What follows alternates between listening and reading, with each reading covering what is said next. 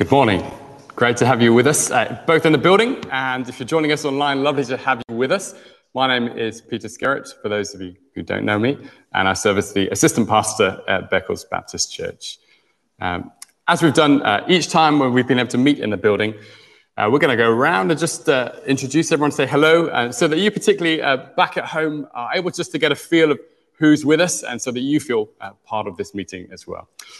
so, Roger and Jill have been putting people in their seats. lovely to have you with us. Thank you for guiding us through it. And Marilyn and Brian. Perfect timing. Joe, great to have you with us. How's your grandson doing? He's doing well. Great. Tom and Emily. Tom will be preaching for us a bit later I'm from Romans chapter 5. Justin, Rebecca, and Tom as well. Great to have you. Barry and Linda, hello. Again, Charlie, uh, Nick, and uh, Anna on the desk. Thank you for holding it together for both services this morning. Very grateful. Uh, Morris, welcome. Morning. Josh, Eric, Stella, good to have you. I like your mask, especially Stella. It's great. Uh, morning, Tim. How you doing?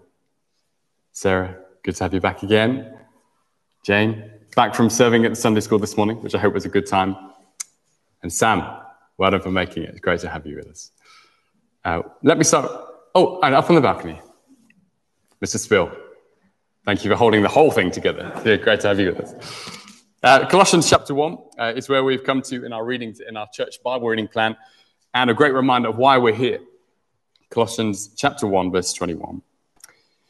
Once you were alienated from God and were enemies in your minds because of your evil behavior.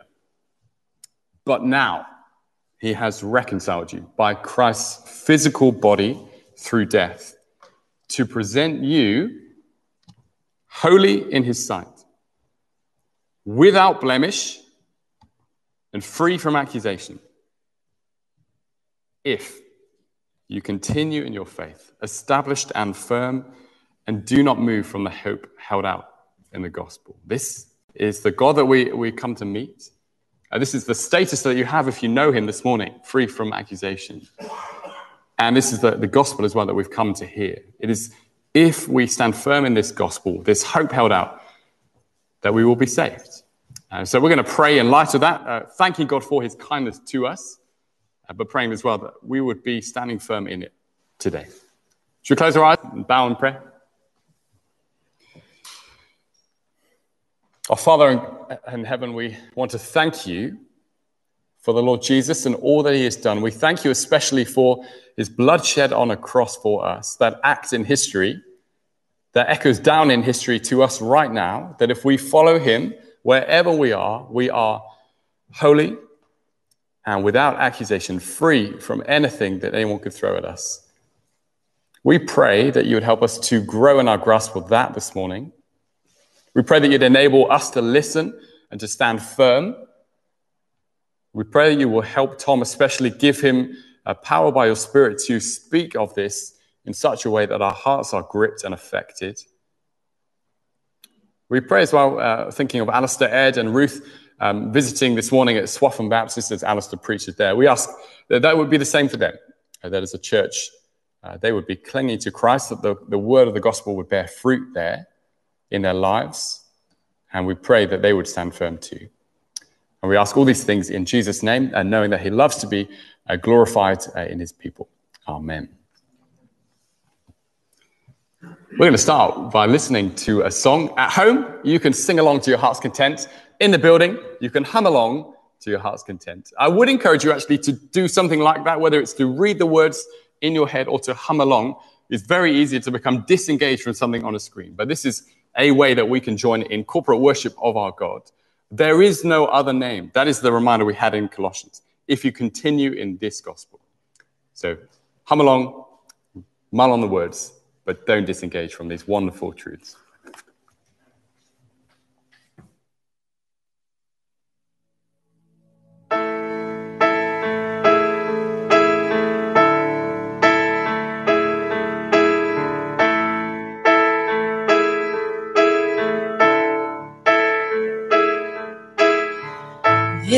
Is no other name in heaven can be found through whom we are redeemed, through whom your grace abounds. no other name can save but Jesus Christ our There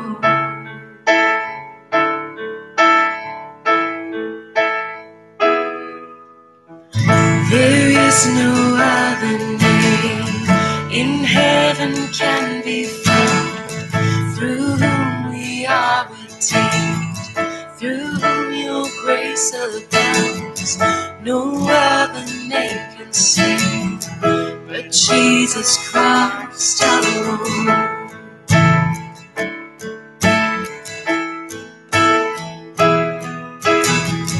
My joy in sorrows tears, my strength to cast out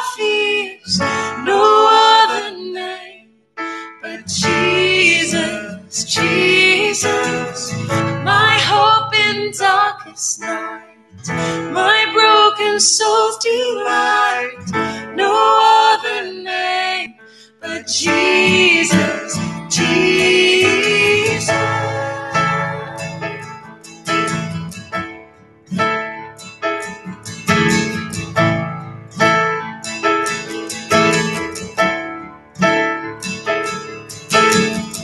There is no victory but Jesus crucified.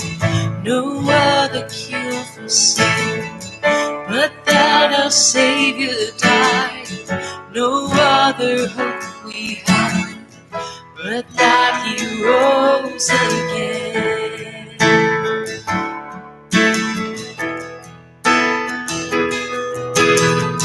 My joy sorrows, tears, my strength to cast out fears. No other name but Jesus, Jesus. My hope in darkest night, my broken soul's delight. No other name but Jesus, Jesus.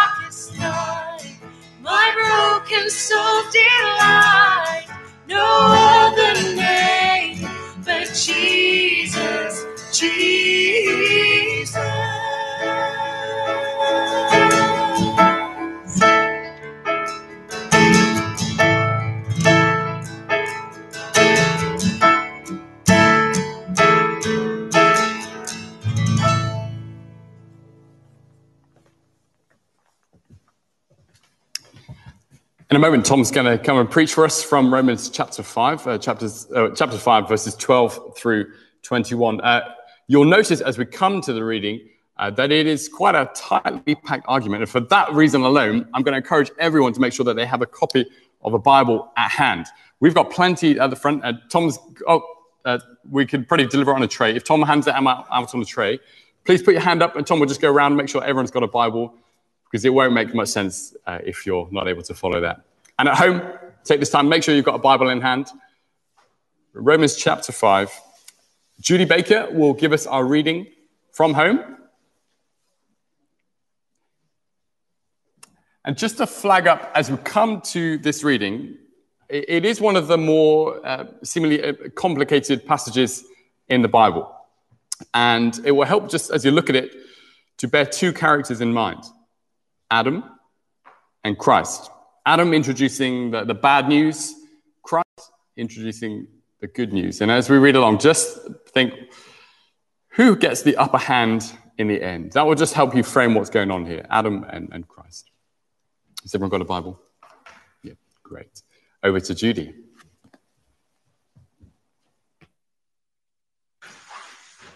Romans chapter 5, verses 12 to 21. Death through Adam, life through Christ.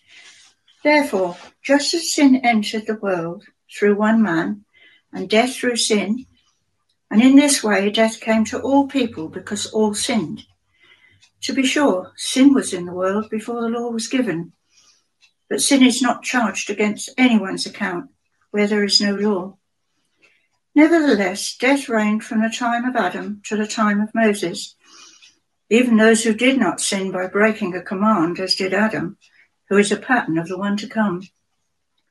But the gift is not like the trespass, for if the many died by the trespass of the one man, how much more did God's grace and the gift that came by the grace of the one man, Jesus Christ, overflow to the many? Nor can the gift of God be compared with the result of one man's sin. The judgment followed one sin and brought condemnation, but the gift followed many trespasses and brought justification. For if by the trespass of the one man death reigned through that one man, how much more will those who receive God's abundant provision of grace and of the gift of righteousness reign in life through the one man, Jesus Christ? Consequently, just as one trespass resulted in condemnation for all people, so also one righteous act resulted in justification and life for all people. For just as through the disobedience of the one man, the many were made sinners, so also through the obedience of the one man, the many will be made righteous. The law was brought in so that the trespass might increase, but where sin increased, grace increased all the more, so that just as sin reigned in death, so also grace might reign through righteousness to bring eternal life through Jesus Christ our Lord. Amen.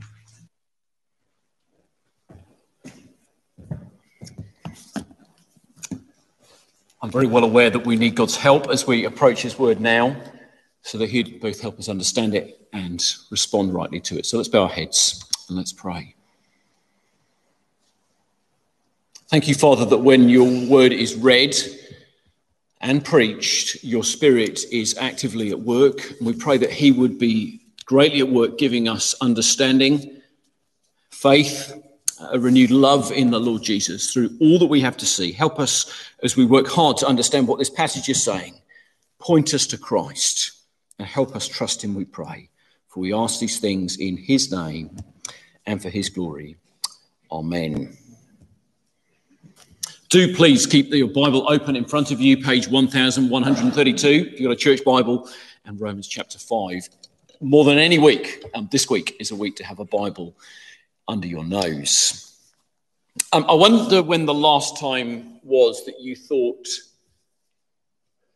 oh no, I've done it again. Surely God can't forgive me this time.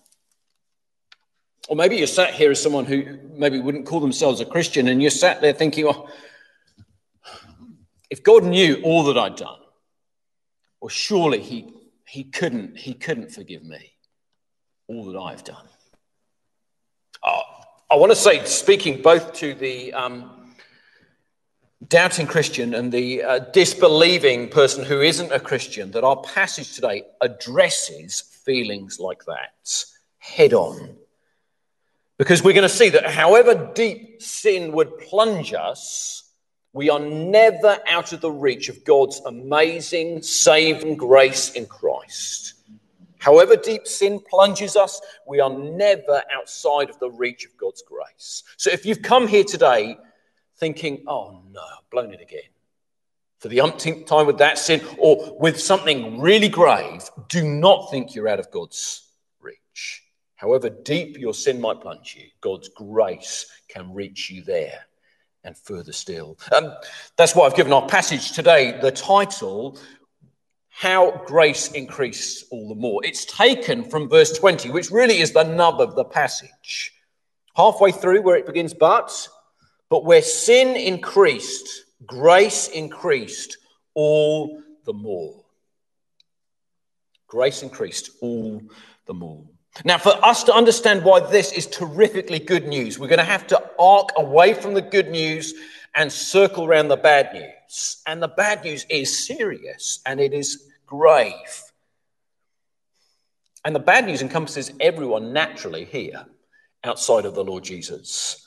And as we look at this bad news, we're going to end up being pessimistic about human ability. We're going to be pessimistic about human ability. Now, before we dive in and look at this at length, let me simply try and help you get the big idea that stands behind our passage. Our passage encompasses everyone who has ever existed and ever will exist and says that everyone that's ever been can be understood as living in one of two kingdoms. Humanity is basically the tale of two kingdoms. Each kingdom has one person that stands as head and representative for everybody underneath them. The status of everybody in each kingdom is determined by the actions and character of their representative. The first kingdom, the representative there is Adam, and it is characterized by sin, death, condemnation.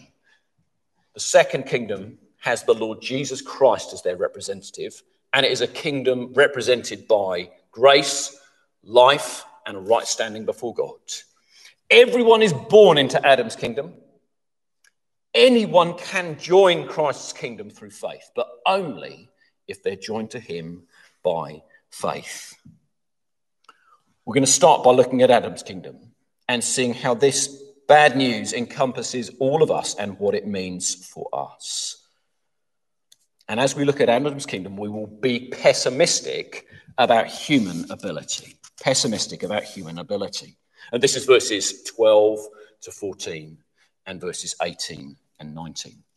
Now, look down with me to verse 12, please. If you've never looked in a Bible, um, just to say that the chapters they're indicated by the big numbers and the verses they're indicated by the little numbers. So, little number 12 Therefore, just as sin entered the world through one man and death through sin, and in this way death came to all people because all sinned, it's at that point it appears that Paul's kind of train of thought tails off.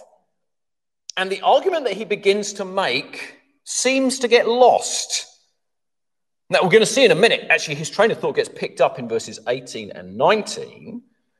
But before we get there, let's just have a sustained look at verse 12, because there's some important stuff for us to see here. Now, to understand verse 12, we've got to wind the clock all the way back to the very beginning of time, and we've got to consider there the first man, Adam, and his wife, Eve. Adam is clearly in view in our passage. And just to say that the Bible is totally unapologetic in presenting Adam as an historic and real person from whom everyone in this room and everyone around the globe is descended. We are descended from Adam. And for us to make sense of life, we have got to understand ourselves as descended from Adam and our reality shaped by him. Look at verse 12. Therefore, just as sin entered the world, Mention of sin entering the world, of course, talks of Adam's disobedience in the garden, where he and Eve took to eat fruit from the tree that God had said don't. Their action was a clear disobedience to God and an attempt to dislodge him from the throne of his world. An ineffective attempt, but an attempt nonetheless. And it came with horrendous consequences. Back to verse 12. Therefore, just as sin entered the world through one man, and death through sin. Adam's act of rebellion ushered in horrendous consequence of death, above all spiritual death, as he and Eve were cut off from the God who made them, ejected from the garden, so that they could no longer have sweet relationship with God, the very thing they were made for. And as an expression of their spiritual death, they also were met with physical death. Their bodies that were never meant to be subject to disease and decay were subject to disease and decay. Now, all of this would be bad enough if Adam and Eve were the only ones that were affected. But the consequences of Adam's action filter down through the entirety of humanity. He is the representative of everyone who descends from him. He is the king of the kingdom. And as the consequences of his action are felt not just by him and Eve, but by everyone who comes. Have a look on to verse 12, the end. And in this way, death came to all people because all sinned. Every generation, everyone in this room has descended from Adam, is tainted with sin, is subject to death. And that is underlined by the fact that every year 500,000 people in the United Kingdom will die. It's a chilling number that reminds us the effects of Adam's kingdom and him being our representative.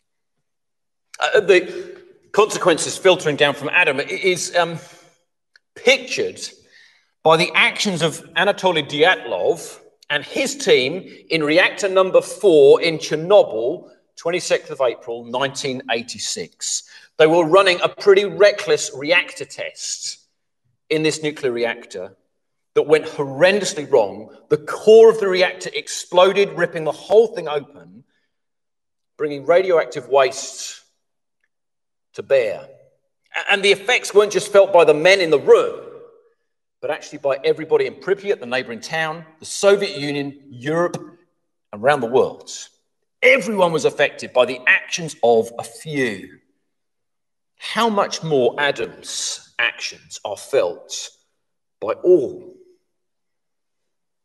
Now, it'd be very tempting to read verse 12 and come to the conclusion that you and I, we just simply imitate Adam's sin. We see what he did, we do it as well. but that would be bad enough. But the rest of the passage won't let us read verse 12 like that. And that's proven as we dive into verses 18 and 19. And as we see what's said there, we're going to be deeply pessimistic about human ability. Because we're going to see that there is an inability in everyone to say no and an inherited status of guilty before God. So, first up, an inability to say no to sin. Look at verse 19. For just as through the disobedience of the one man, the many were made sinners. From Adam, everyone has inherited a nature that is now given to sin. No one is able to say no to sin. No one is able to fully please God, to keep his law.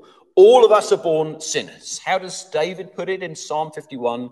Surely I was sinful at birth, sinful from the time my mother conceived me. And we know, don't we, from human experience, that that's just plain. No parent has ever had to sit their child down and say, Now, I need to teach you today how to be selfish. You are giving your toys away to your brother or sister far too much, and you need to learn to enjoy them for yourself. The selfishness is a natural trait, it's one expression of a sinful heart. The parents just know is there. Other expressions of saying no, of lying, they don't need to be taught. Our capacity or our inability to say no to sin is not simply caught by watching other people. Sure enough, watching other people often really doesn't help, but that's not our biggest problem. The problem is far more deep and profound than that. And the chilling reality is that everybody has an inability to say no because they are naturally part of Adam's kingdom. That's not to say that people can't do good things. People who aren't believing in the Lord Jesus can do many good things, a sign of God's common grace. But every good act is tainted with sin. And the bigger issue is that the actions that really matter, loving God with all your heart, loving your neighbor as yourself, no one, no one is able to do. Why? Why all this? Well, because from Adam, everyone has inherited an inability to say no to sin. That's the first problem. That's why we should be pessimistic about human ability. The second thing is this we have inherited a status of guilty before God, a status of guilty before God. Uh, this is a hard thing to read and a hard thing to take. But in our passage, actually, we're told that it is true. Look at verse 18 with me. Look at verse 18. Consequently, Just as one trespass resulted in condemnation for all people. Uh, I, I realize I'm breaking off before I give you the good news. We need to look at the bad news first, okay? Read it again. Consequently, just as one trespass resulted in condemnation for all people. That word condemnation describes people who are found guilty before God and rightly under his wrath, his anger, his judgment. And what we learn here is that everyone is guilty before God because Adam's their representative. And from Adam, we have inherited a status of being guilty before God. Now, okay, if you're anything like me, you naturally want to react strongly against that. It flies in the face of our, our love of being individuals who think we're cut off from everybody else. Uh, and it also it seems to contravene our sense of fairness. We don't like the thought of a representative standing in for us and affecting our status. But I do want to say this. Actually, we're pretty inconsistent about the kind of representatives that we'll take. Because actually, we're often pretty pro representatives standing in our place when they win. Just cast your mind back just over a year ago to the World Athletics Championships and Dina Asher Smith running in the final of the 200 meters. As she ran, I was cheering for her because she runs not just for Dina Asher Smith, she runs for Great Britain. With him clearing you of your guilty status? Or are you going to say that's too unfair? No, thank you. I think we want it one way, but we don't want it the other. And in God's economy, he says both things are true. We are born into Adam's kingdom with him as our representative. We are guilty before God because of that. And in reality, none of us can really claim that we've kind of resolved Adam's problem. We've all thrown our weight behind his. We've sinned along with him. We've only affirmed the guilty status that lands upon us. Why do we start here? Why do we start looking so pessimistically at humanity? Looking so hard at Adam's kingdom with him as representative and our inability to say no to sin, our guilty status before God. Because if we don't take that long look, we won't be ready to look for help. Um, just over a year ago, I listened to a really excellent podcast um, that the BBC produced called Hooked. It featured two ladies, uh, Melissa and Jade, who are both recovering addicts from addiction to alcohol and drugs. And the very first episode of their podcast was called Rock Bottom. And in there, they referred, one of them referred to the gift or the grace of despair. That point where they reached the very pits and they went, I really need help. And until they'd reached the very pits, they weren't willing to really look for genuine help outside of themselves. And for us to go to Christ, We've got to see that on our own, we're in the pits, unable to help ourselves. So if you're feeling condemned by your sin, keep listening. Good news is coming. If you're sat there thinking, I'm all right, actually, I'm actually pretty moral, I'm all right. I just want to say, sorry, who, who, sorry, who's your point of comparison? Because when I feel like that, that my point of comparison is someone who's a bit worse than me. God has given you the point of comparison of his son you should be very pessimistic about your ability. And if we're believers here, if we get a right sense of pessimism in our ability, we will be earnest in praying and eager to speak because we know that the news of Jesus is the news that people need to hear. We're to be pessimistic about human ability. Secondly, good news. We're to be optimistic about God's grace in Christ. We're to be optimistic about God's grace in Christ. And his verses 15 to 21. So Paul has humbled humanity as he has spoken of Adam and his kingdom. And now he exalts God's grace as he comes to consider Christ and his kingdom. Look down with me to verse 15. And look out here as Adam's kingdom is contrasted with the Lord Jesus. Two mentions of how much more. Verse 15. But the gift is not like the trespass. For if the many died by the trespass of the one man, how much more did God's grace and the gift that came by the grace of the one man, Jesus Christ, overflow to the many? Nor can the gift of God be compared with the result of one man's sin. The judgment followed one sin and brought condemnation, but the gift followed many trespasses and brought justification. For if by the, by the trespass of the one man death reigned through that one man, how much more will those who receive God's abundant provision of grace and of the gift of righteousness reign in life through the one man, Jesus Christ? However grave the situation was because of Adam, and it's horrendous, God's grace can reach us there. God's grace is sufficient in Christ. How come? Well, did you see at the very beginning of verse 15? His, his action towards us is referred as a gift, isn't it? It's called a gift. The gift is not like the trespass. And we know that actually the scope, size, significance of any gift that we receive hinges on the person that gives it. That we've just had a birthday in our family this week, just a week ago. Um, and, and I know, I know back to my days when, when I was a child, there were certain people that you particularly looked forward to getting a gift from. One envelope from one grandparent was worth a little bit more than the other. You just knew it.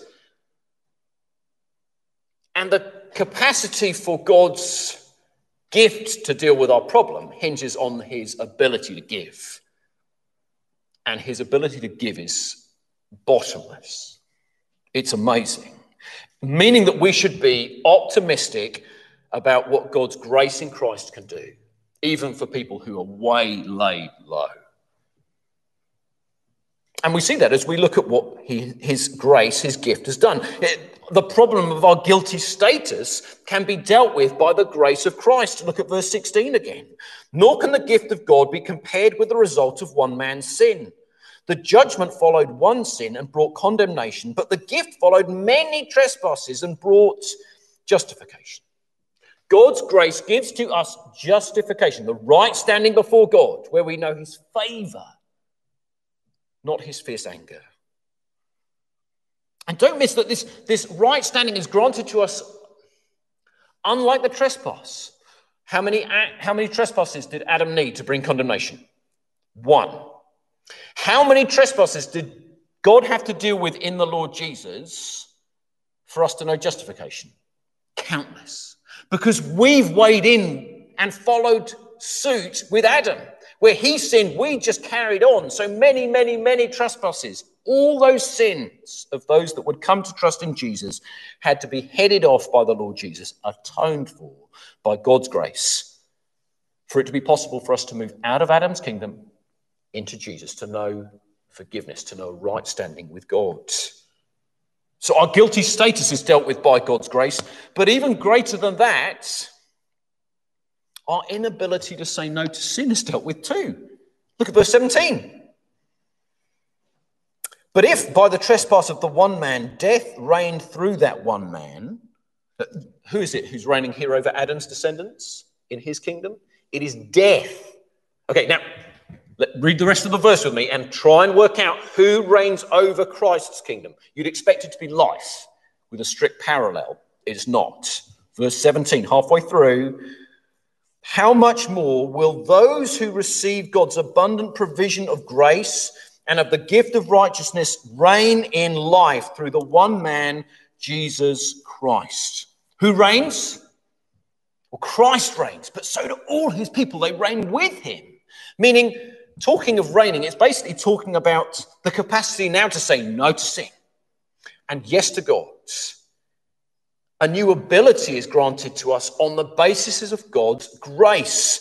His gift of grace can do this much for us change you from the inside out. So great is the gift of God's grace that it brings a staggering transformation for God's people. I struggle to find a better illustration of this than by going to Les Miserables. Okay, so the Les Miserables, one of the central characters is a man called Jean Valjean, who towards the beginning is a hardened criminal, released from his service in prison. He ends up being homeless and helpless, but is taken in by a really kind bishop, fed, given a bed for the night. And in the night, he assaults the bishop and steals the vast majority of his silver. It turns out that Valjean is obviously a really rubbish crook. Because it's in no time he's caught red handed, arrested, and brought back to the bishop's home. But then the bishop says to the gendarmes who bring Valjean back, I, have I gave him the silver. What are you doing bringing him back here? And then he tells off Valjean for failing to take the candlesticks. And the gendarmes are just left dumbfounded at what it, this bishop is doing. And they leave. And Valjean is dumbfounded too. And in an instant, the bishop's act transfers Valjean from a guilty status to being innocent. And as you read on in the story, he is made a new man. So great is the grace that the bishop shows him that he now ends up being a force for good. No longer characterized by hate, but now love. No longer characterized by cruelty, but now kindness. No longer characterized by selfishness, but generosity. The gracious act of the bishop in an instant changes Valjean's life forever. If it took the bishop to give all the silver to Valjean and more to transform him, what is it that God has done to bring his grace to bear in our lives? Well, he does it through another Adam, through the Lord Jesus Christ. What does Jesus do? Well, he just does the polar opposite to what Adam does. You see in verse 18 and 19, we get to read the good bits this time too. Look at verse 18 with me. Consequently, just as one trespass resulted in condemnation for all people, so also one righteous act resulted in justification and life for all people. For just as through the disobedience of the one man the many were made sinners, so also through the obedience of the one man the many will be made righteous. It's clear as you read the Bible that the Lord Jesus' life was characterized by obedience from start to finish. But here it refers in verse 18 to one act of obedience. Which one is in view? Well, it's Jesus' act of obedience as he stood before a tree. Where Adam stood before the tree in the middle of the garden, disobeyed God. Jesus, before the tree on Golgotha, obeys the will of God. Being found in appearance as a man, he humbled himself by becoming obedient to death, even death on the cross. It's through Jesus' obedience to die in our place that we can be forgiven our many, many sins. We can be transferred from Adam's kingdom into Christ's kingdom.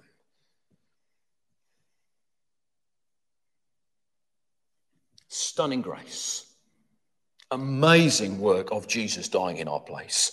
And seeing him die for sinners should make us optimistic about God's grace in Christ to deal with us in our sin.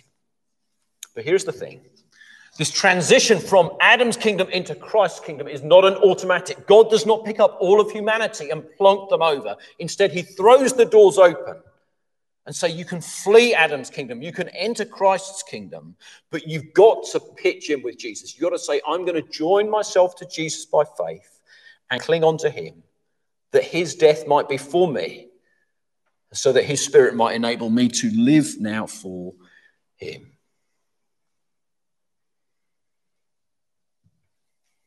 And in case we're thinking, oh, is there enough grace? Is there enough grace to get me from there to there? Just look at verse 20 again.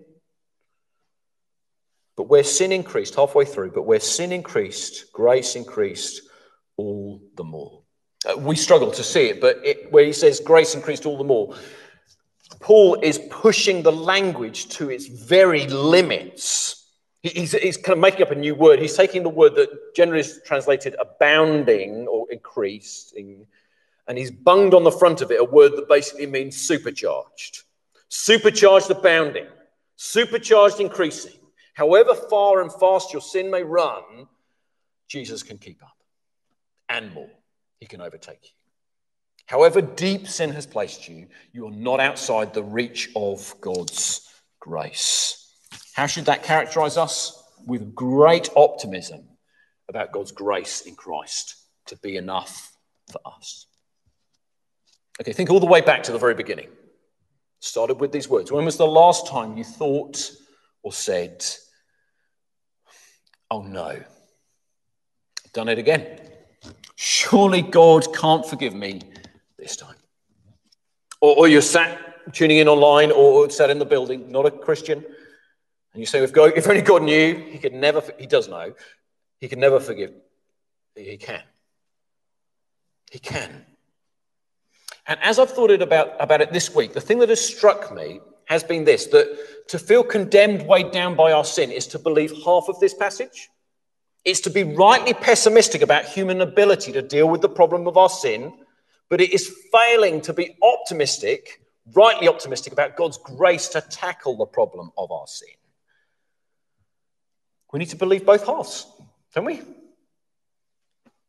Where sin increased, grace increased all the more. We can be deeply encouraged that there is more grace in Christ than there is sin in me or you.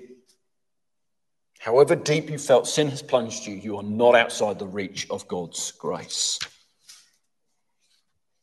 I struck that um, as I've thought about the other thing that struck me as I've thought about this passage this week is that if I'm rightly pessimistic about human ability and optimistic about God's grace in Christ, it will make me courageous to speak about the Lord Jesus. Because I go, people really need to hear of him. And actually, God's grace is enough to help me be courageous to speak and effective in saving some. My problem is that I invert what this passage says so that I become optimistic about human ability. They'll be all right. They're okay. they will be okay. No, they won't. They're in Adam's kingdom. And God's grace probably isn't enough. Yes, it is. Pack it in. I was rebuked by the example of. Um, a man called William Wade who came to faith. He is from Belfast, um, a glue sniffing skinhead, familiar with fighting in the boxing ring and out. His face bears the scars of a man who would pick a fight. Um, well over 20 years ago now, he was in a house party in Belfast, pretty wild party, and it was gate crashed by two 15 year old girls who busted their way in, turned off the music, and told everyone there that they needed to get right with God. Three weeks later, four people, including William Wade, put their faith in the Lord Jesus. He's still going strong. He's now minister of a church. And the example of those girls show what you could potentially do if you believed that we should be pessimistic about human ability and optimistic about the grace of God in Christ. William Wade said this at the end of the article I was reading if two 15 year old girls can walk into a house full of drunk young men and preach the gospel to them, what could you do? I wonder if we need a renewed appreciation and faith in humanity's inability to solve our problems and God's colossal grace to save all who come to Him. So I think I'll be more like those 15 year old girls then. And that would be a good thing. Where sin increased, grace increased all the more. Let's bow our heads and let's pray. We thank you, our Father, so very much that you're candid and honest with us about our failings and inability. We thank you, too, that you are amazing in your grace towards us in your Son. Thank you that there's all that we need in Him and more to forgive us our sins and to enable us to be courageous to speak of Christ. Transform and change us, we pray. Knit these truths to our hearts. Thank you for moving so many of us into Christ's kingdom. Would you help many others make the move, we pray? In Jesus' name we ask it. Amen. We're going to respond to what we've heard um, in this passage by um, listening to in the building, just humming along to, following along with the words. At home, you're very welcome to sing along to your heart's content, a song that speaks of God's amazing grace.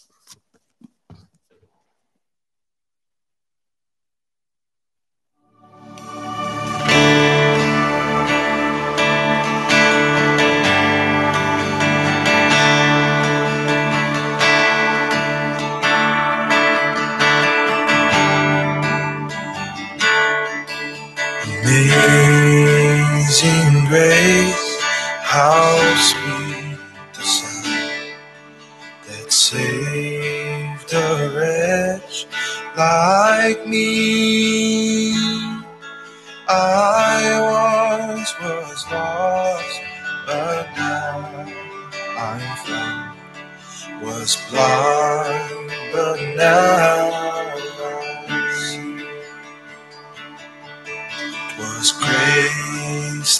taught my heart to feel. In grace, my fears relieve. How precious did that grace appear the hour I first believed. My chains are gone, I've been set free.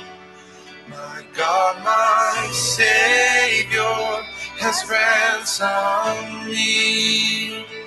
And like a flood, His mercy rains, unending love, amazing.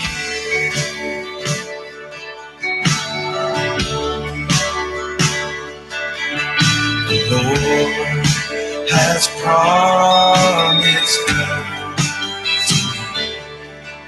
His word, my hope secure. He will my shield and portion as long as life endures. Chains are gone. I've been set free. My God, my Savior has ransomed me. And like a flood, His mercy rains, unending love,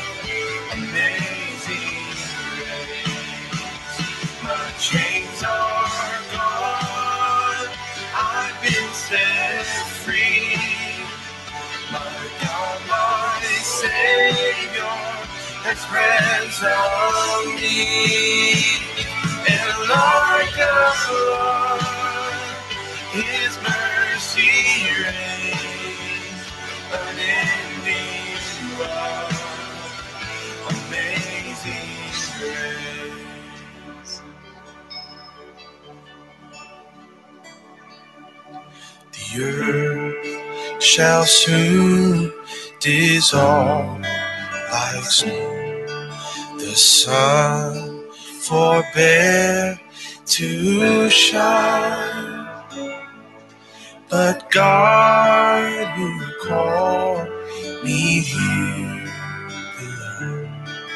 Will be forever mine. Will be forever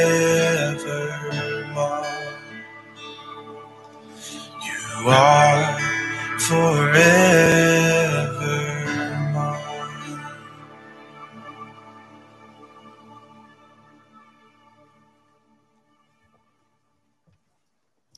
In a moment, we're going to turn to pray uh, for various needs. But last week, uh, you might have noticed, was the first week on a Sunday morning that we didn't have children in the service because they went to Sunday school and creche. So we're going to hear a little bit about what they got up to, uh, and Beth's going to share what we can pray for them before we turn to pray for them and for New Life Christian Fellowship, another church in Beccles.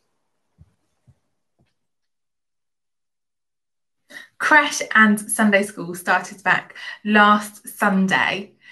The children aren't coming into the main service and then leaving to go to their groups partway through as they normally would. Um, instead, they're in their groups for the whole time on a Sunday morning. So you might not get a chance to see them. So I thought you might like to see a little video about what they're up to. This is what Creche looks like.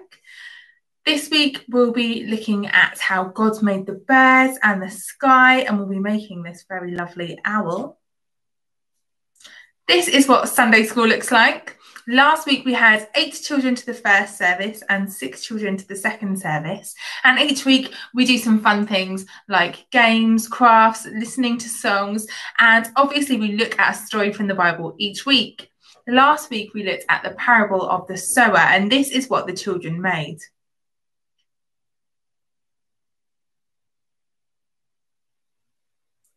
This week, this morning, we're looking at the parable of the weeds.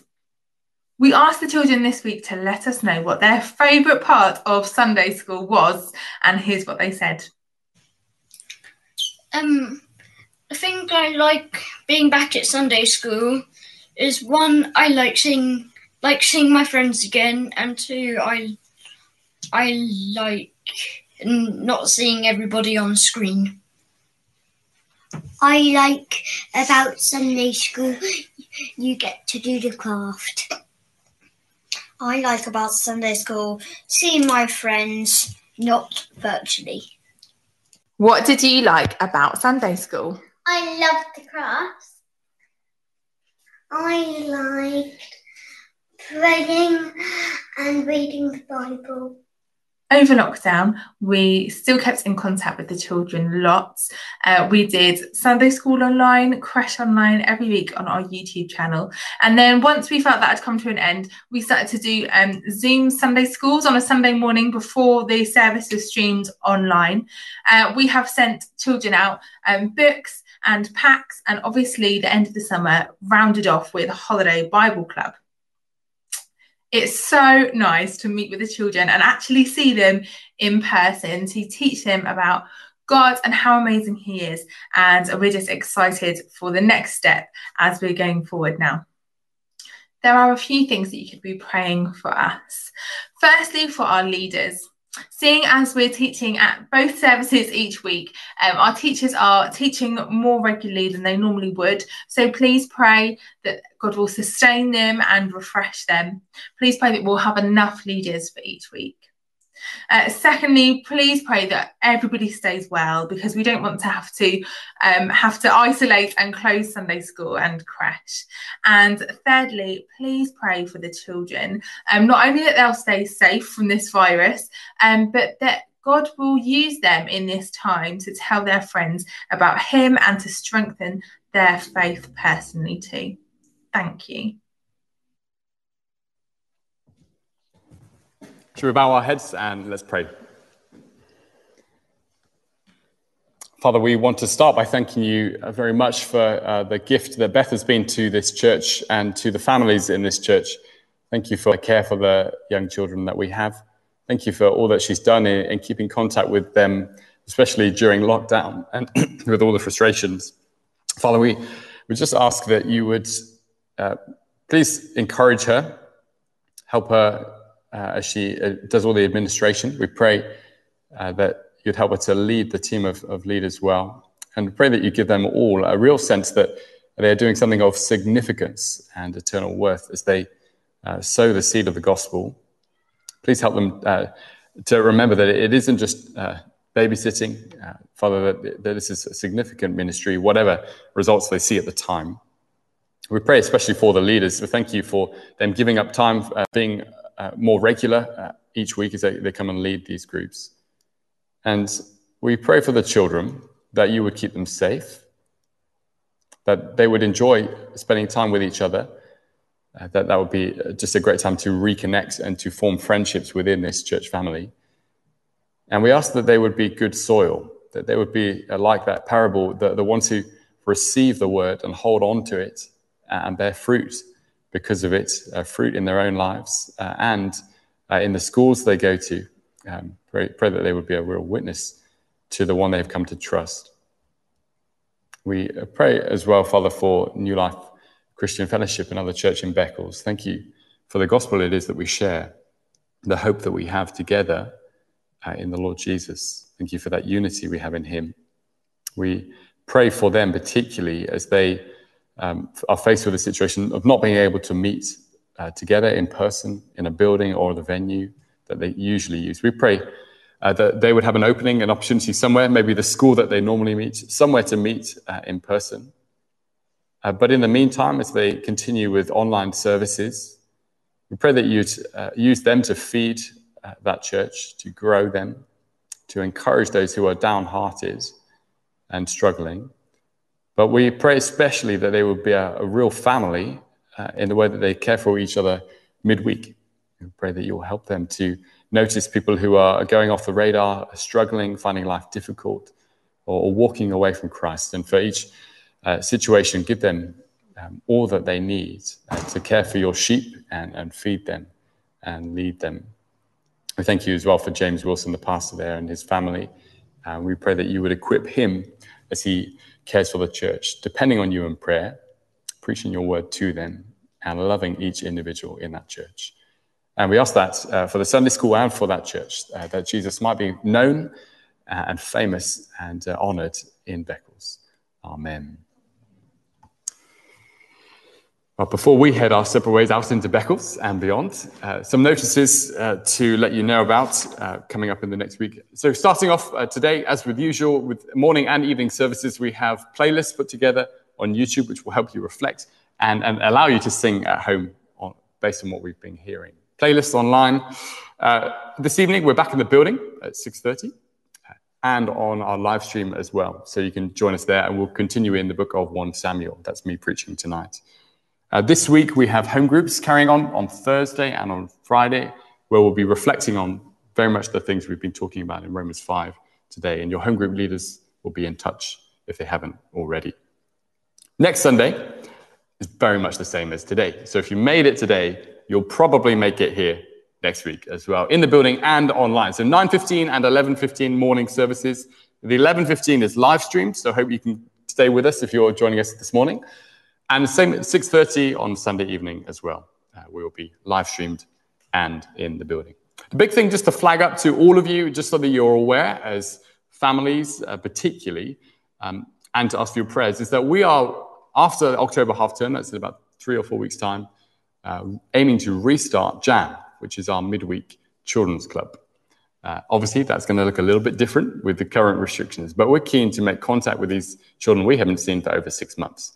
So please be praying for us, uh, Beth and I, as we um, plan how we're going to do this uh, sensibly and uh, having fun at the same time. But also just to flag up to parents that there will be limited spaces because we want to keep people safe. Uh, and so uh, invites, invitations, information will be going out midweek this week. We'll show you a video next Sunday about what's going on, but keep your ears tuned because places may well disappear quite quickly. And we'd love to have church family involved in it as well. Uh, so do be praying for that. Uh, at this point, this is where we say goodbye to those on live stream. We're going to uh, pray. Let me read some words from Philippians chapter 3 uh, to close. Philippians chapter 3, verse 3. Paul writes to this church it, it is we who are the circumcision. He's saying we are the people of God. Who? We who serve God by his Spirit, who boast in Christ Jesus and who put no confidence in the flesh. Who are God's people? People who have no confidence in themselves, pessimistic, but who have every confidence in Jesus, optimistic. Uh, we're going to pray that that will be the case for us this week. Let's pray. Father, we want to thank you for your uh, abundant, overflowing grace uh, to sinners like us. Please humble us, strip us of confidence in ourselves this week. But don't leave us down on the dumps, Father. We pray that you would drive us to Jesus so that we might have every confidence that he can deal with every problem, every sin. We thank you that we have this hope as we go out into the week. And please would we worship him by your Spirit this week. Amen. Thank you for joining us online. Uh, we hope to see you back next week at 11:15.